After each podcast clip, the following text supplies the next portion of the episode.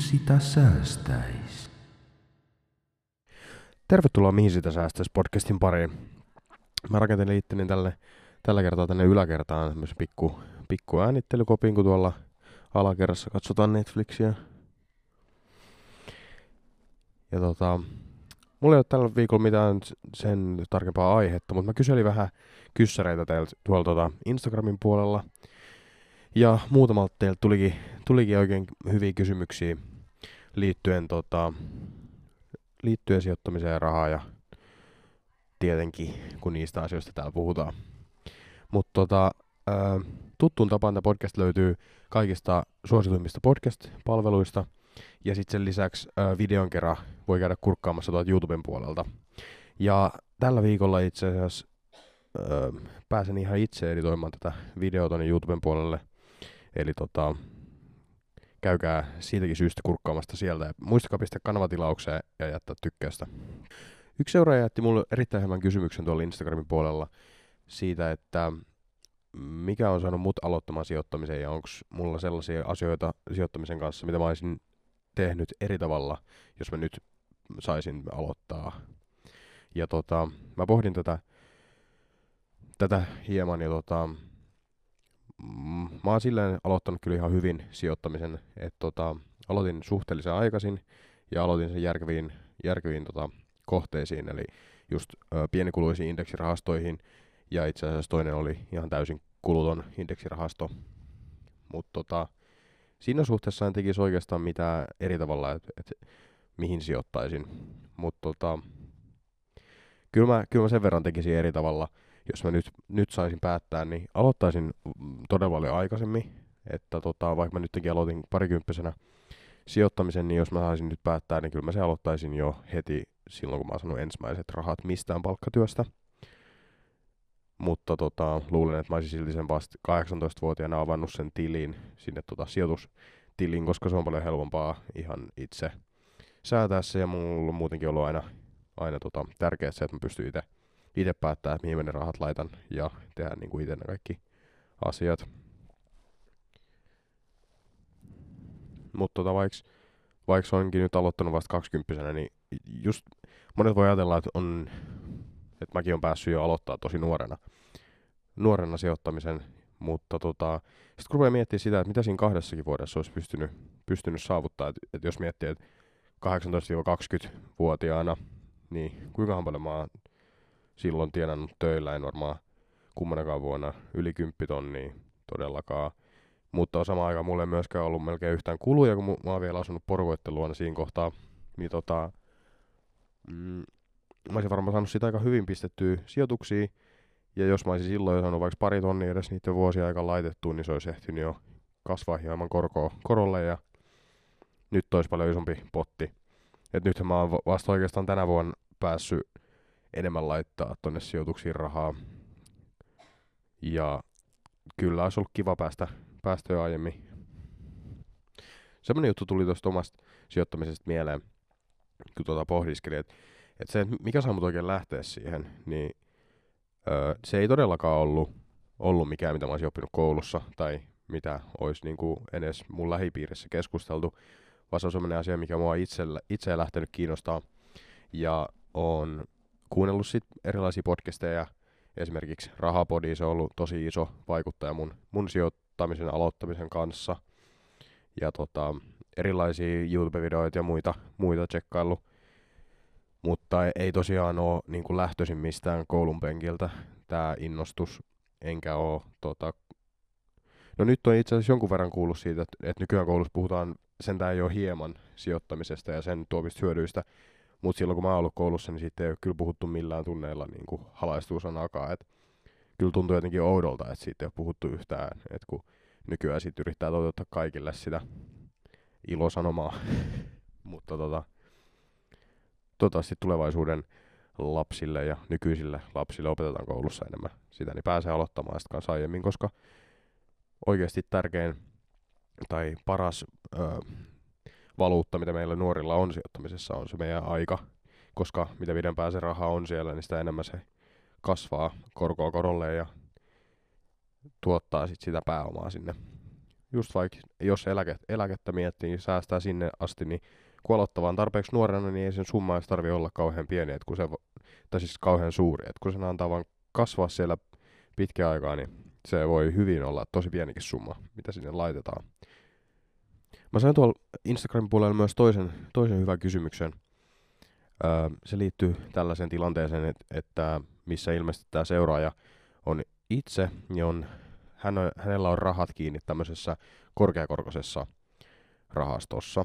Ja tota, tässä kysymyksessä ei tullut nyt ilmi sitä asiaa, mikä mua nyt itseä rupe, rupesi tietenkin heti mietityttää, kun hän siis kysyy, että mitä tekisi tällaisessa tilanteessa, että kun on rahat kiinni semmoisessa korkeakorkoisessa rahastossa et, öö, ja haluaisi haluais tota siirtää ne erilaiseen rahastoon. Tai se ei nyt tullut ilmi siitä, että haluuko hän siirtää, mutta hän kysyy, että mitä tässä kohtaa kannattaisi tehdä.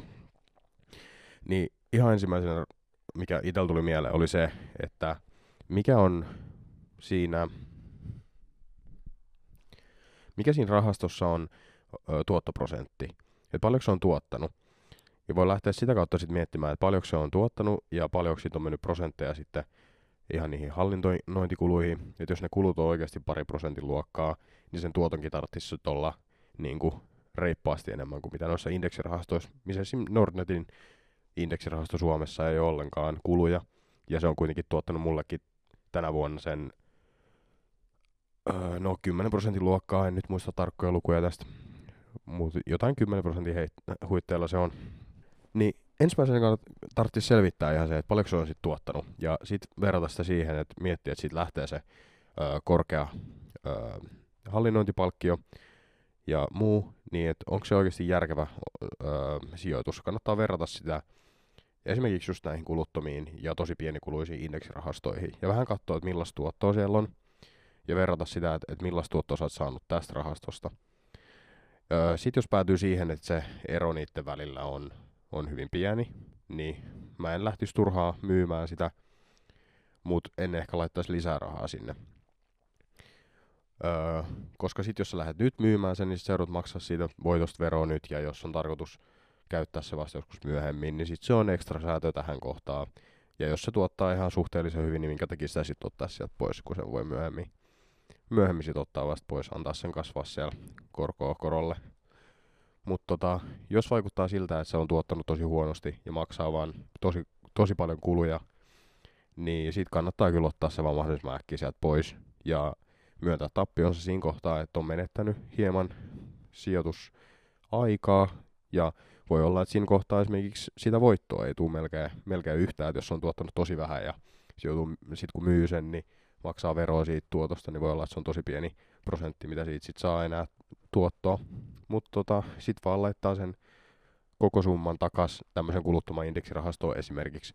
Tai jos on mielessä jotain muita, muita sijoituskohteita, niin pistää sen sitten sinne. Mutta tosiaan, jos tuottoprosentti on tosi pieni verrattuna siihen kuluihin, niin tota, kannattaa ehdottomasti ottaa se pois sieltä vaan. Ei kannata vetkutella sen kanssa. Mä itse just tuossa öö, syksyllä niin lopetin mun Nordnetin, ei, anteeksi Nordean tota, rahaston, koska siinä oli isot kulut ja se ei ollut tuottanut läheskään niin hyvin kuin noin Nordnetin rahastot, niin mä otin sen pois sieltä ja siirsin toisiin kuluttomiin rahastoihin ja on ollut tyytyväinen kyllä siihen päätökseen. Mä menin aloittamaan tuossa tota, viikko sitten öö, tommosen haasteen YouTuben puolella, mi- mihin tota, missä mun on siis tarkoituksena vuoden loppuun mennessä tienata ylimääräistä tuloa, ylimääräistä tuloa 1000 euroa.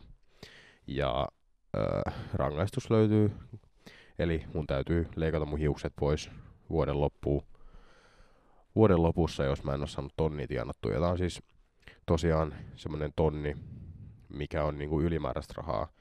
Eli äh, ei mun päätoimisen palkkatyön palkka ei liity tähän mitenkään, vaan just tarvii olla jotain esimerkiksi myyntituloa tai muita palkkahommia, mitä voin keksiä esimerkiksi blogista tai, tai toivottavasti jossain kohtaa myös täältä YouTuben puolelta.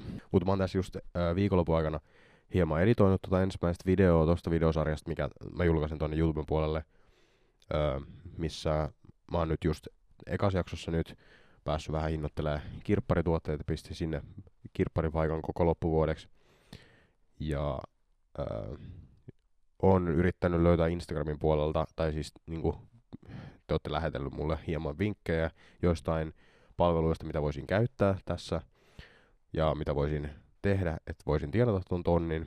Ja sieltä on tullut esimerkiksi ehdotuksia, että jouluna voisi mennä tekemään joulupukin keikkaa. Ja sitten sen lisäksi öö, se, että mä voisin vuokrata vaikka just joulun ajaksi, niin meidän omaa tota, kämppää tai vuokrakämppää ja Airbnbssä. Kun me ollaan muutenkin menossa tota, porukoitten luokse viettämään joulua, niin täällä on kämppä ihan tyhjillään, niin kyllähän se voisi pistää vuokralle siksi aikaa.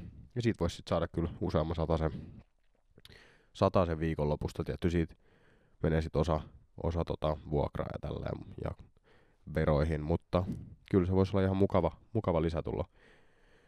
Ja kyllä mä sen jo tarkistinkin itse asiassa meidän vuokraan täältä, että saadaan, saadaan tota, vuokrata eteenpäin.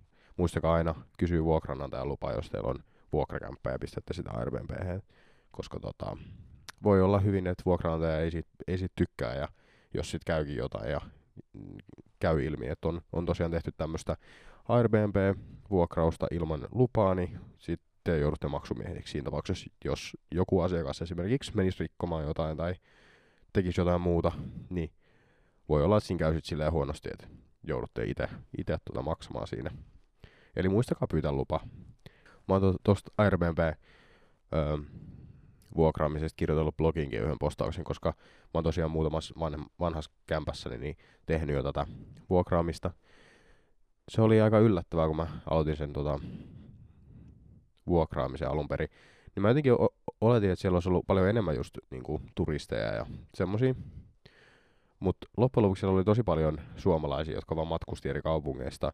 Oli just perheitä, jotka tulee lomailemaan vaikka Turkuun ja tota, sitten oli niinku just pariskuntia, jotka vietti mukavaa viikonloppua tai tuli käymään kavereiden luona, niin otti Airbnb sen sijaan, että olisi ollut hotellissa yötä. Ja alun perin mä ajattelin siitä ö, Airbnb-hommasta vähän, että uskaltaako sitä nyt, nyt kun mä oon kuitenkin kämppi, missä mä itse asun ja on tota, just kaikki tavarat siellä ja tietokoneet ja kaikki arvotavarat, ja en mä ikinä tota, laittanut mitään mihinkään lukkojen taakse tai mitenkään tietty. En oo, en oo pitänyt siellä pöydillä niin paljon tavaraa kuin mitä normaalisti, normaalisti olisi, mutta tota, kyllä mulla on yleensä ollut tietokoneetkin ihan niinku a- asiakkaiden käytössä ja tällä tavalla, että et, et alun perin mä siis tosiaan niin kuin jännitin kyllä sitä, että sinne tulee semmoisia vieraita ihmisiä, että mitä ne siellä tekee, mutta tota, se on oikeasti ollut tosi kiva, kiva, että koska siinä on joutunut sit siivoamaan kämpän hyvin aina ennen, ennen tota Airbnb-vieraiden tuloa, niin se on kyllä aina näyttänyt tismalleen samalta, kun on tullut takas kotiin. Et siellä on kyllä niinku vieraat pitänyt se joka kerta tosi siistinä. Ei ole tarvinnut pelätä tai jälkikäteen ruveta selvittämään mitään niiden tota, asiakkaiden kanssa siitä, että olisi sotkettu tai rikottu jotain. Et jos joku jotain rikkonut, niin ainakaan sellaista, mitä mä olisin itse siitä huomannut jälkikäteen että ei ole semmoista mitään isompaa, isompaa tota, incidenttiä noiden kanssa. Eli jos siellä on joku, ketä ajattelee tämmöistä Airbnb-vuokraamisen aloittamista omalla kämpällä, niin kannattaa ehdottomasti kyllä ottaa se askel eteenpäin, jos on, jos on mahdollisuus ja jos, jos on vaikka semmoisia viikonloppuja tai viikkoja, kun on pois kotota ja ei muutenkaan olisi niin kuin kämppä käytössä, niin kannattaa kyllä oikeasti miettiä. Sitten voi saada vähän sit lisätuloa ja semmoista vuokra, vuokravähennystä tai voi sitten lyhennellä asuntolainaa, jos on oma kämppä ja tällä. Et kyllä se on kiva, että saa siitä. Ja sitten ei ole tosiaan kauhean vaivalloista, että jo, varsinkin sit, sit, jos on itse pois, niin sit voi pyytää jotain tuttavaa antaa sen avaimen niille tota, asunnon vuokraajille ja sitten pyytää vaan, että vuokraajat jättää sen sinne kämppään sisälle, niin niin sitten ei tarvii siinä pois, poistuessakaan mitään tehdä. Et sit ainoastaan vaan tarkistaa jälkikäteen, että paikkaa siistiä. Jättää hyvä arvostelu Airbnbs. Arvostelusta tuli mieleen, että muistakaa, muistakaa jättää tästäkin podcastista arvostelua siinä palvelussa, missä katsotte tätä tai kuuntelette tätä. Ja sit jos ja kun toivottavasti katsotte tätä YouTubesta, niin jättäkää tykkäys ja pistäkää toi tilausnappi pohjaan. Ja jättäkää kommentti, että jos olette tilannut, niin muutkin näkee, että olette päässyt tilaamaan. Mä, mä vastailen kommentteihin, jos siellä tulee jotain tulee jotain mukavaa kommenttia tai huonoa kommenttia, pistäkää tulee, niin mä koitan vastailla kaikkiin kommentteihin, mitä tulee. Tosiaan on tarkoitus tällä viikolla julkaista toi ensimmäinen osa, osa tuosta videosarjasta, tuosta haasteesta tänne YouTuben puolelle, ja öö, kannattaa siitäkin syystä pistää tilauksen kanava, että, että missä on tuota haastetta, missä toivottavasti en joudu leikkaamaan muhiuksia. Mutta tota, tässä vaiheessa mä oon ehtinyt tienata noin, mitä se nyt olisi, 65 euroa miinus kirpparivuokra, eli 25 euroa. Mut tota, eli siis 975 euroa vielä jäljellä. Mutta on mulla tässä vielä kuukausi aikaakin, niin tota, kyllähän tässä hyvin ehtii. Mutta tota, mä luulen, että sen viikkoinen, mihin sitä säästäisi podcast-jakso oli nyt siinä. Eli tosiaan jättäkää tykkäys ja arvostelkaa podcast siinä palvelussa, missä olette. YouTuben puolella pistäkää kanavatilaukseen ja jättäkää kommenttia. Ja pistäkää tota, kyssäreitä ja kommentteja tota, tuleviin podcast-jaksoihin niin Instagramin puolella.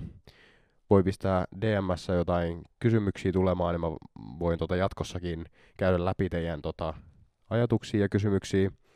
Oli tosi kiva, kun muutama teistä jo lähettikin kyssäreitä tätä podcastia varten, niin pääsi vähän miettimään, miettimään erilaisia juttuja. Ja tosiaan mut löytää someista, mihin sitä säästäisi tai mihin sitä saastaisi, riippuen vähän, että onko ääkköset käytössä. Mutta molemmilla pitäisi löytää. Pistäkää seura- seurausnappia pohjaan kaikkialla ja nähdään ensi viikolla tyypit.